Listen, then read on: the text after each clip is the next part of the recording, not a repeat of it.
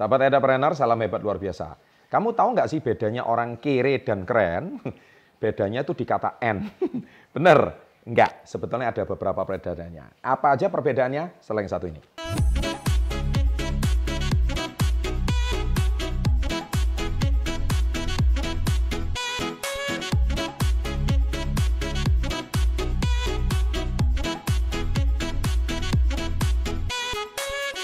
Nah, sahabat entrepreneur sebetulnya setelah kita lihat selain perbedaannya di angka N, tapi sebenarnya bukan cuma di huruf N aja, tetapi itu sebetulnya ada beberapa perbedaan sifat yang sebetulnya kita harus tahu apa bedanya orang kere dan kere dan keren ya. Orang kere itu yang pertama suka merendahkan orang lain.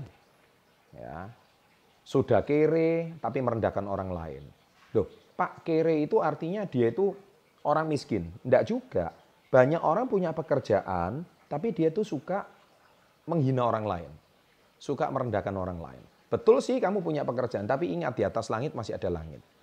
Ya, ingat, percayalah di atas e, orang sukses masih ada orang yang jauh lebih sukses.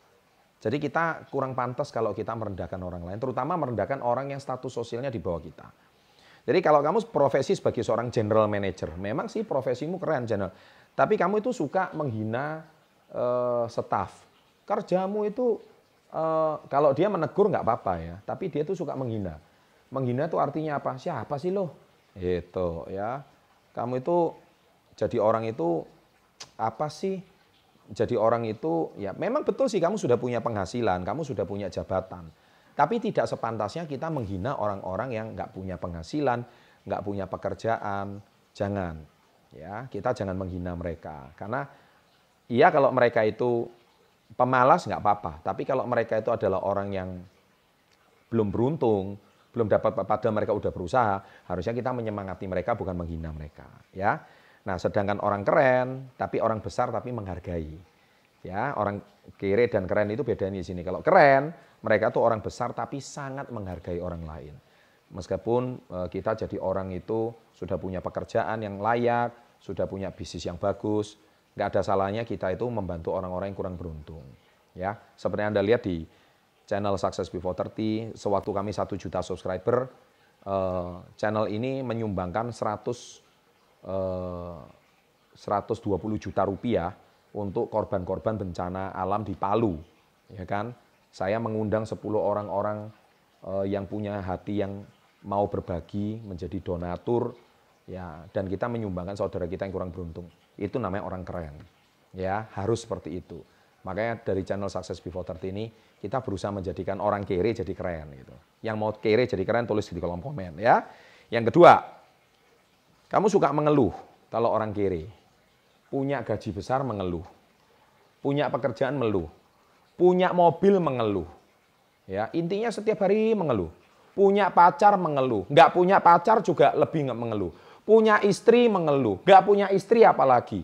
Punya anak mengeluh, gak punya anak gak usah ngomong. Ya kan? Punya teman di Facebook banyak mengeluh, gak punya teman lebih mengeluh lagi. Jadi kamu itu melihat masalah dari setiap solusi. Ya, ini problemnya orang kere. Jadi orang kere ini masalah bukan masalah kondisi finansialnya, tapi masalah rasa. Saya kan sering bilang masalah rasa. Jadi itu dia merasa kere terus, merasa kurang terus, merasa miskin terus. Nah orang keren itu beda. Orang keren itu mentalnya mental memberi. Jadi dia kalau hari ini punya eh, apa pekerjaan dia bersyukur.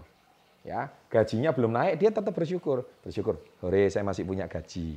Ya, punya pekerjaan dia bersyukur, bersyukurlah saya masih punya pekerjaan. Punya atasan bersyukur, bersyukur saya punya atasan. Atasannya galak, bersyukur ada atasan yang mau negur saya. Nah, harus seperti itu. Bukannya, uh, tiap hari ngumpat cari cari-cari kesalahannya atasan. Nah, kan, kan seperti itu. Teman di sekolah contohnya, kamu beruntung masih bisa sekolah. Gimana dengan saudara kamu yang nggak bisa sekolah? Nah, jadi intinya mentalnya mental memberi. Anda harus mencari eh, apa mencari solusi dari setiap masalah. Jadi ketika kamu punya masalah, respon kamu itu harus menjadi pribadi yang lebih mencari solusinya. Ada tetap ada hal yang bisa disyukuri ketika kamu nggak bisa bersyukur. Oke, demikian tips kali ini. Jangan lupa klik subscribe dan jangan lupa ada loncengnya diaktifkan. And always salam hebat, luar biasa.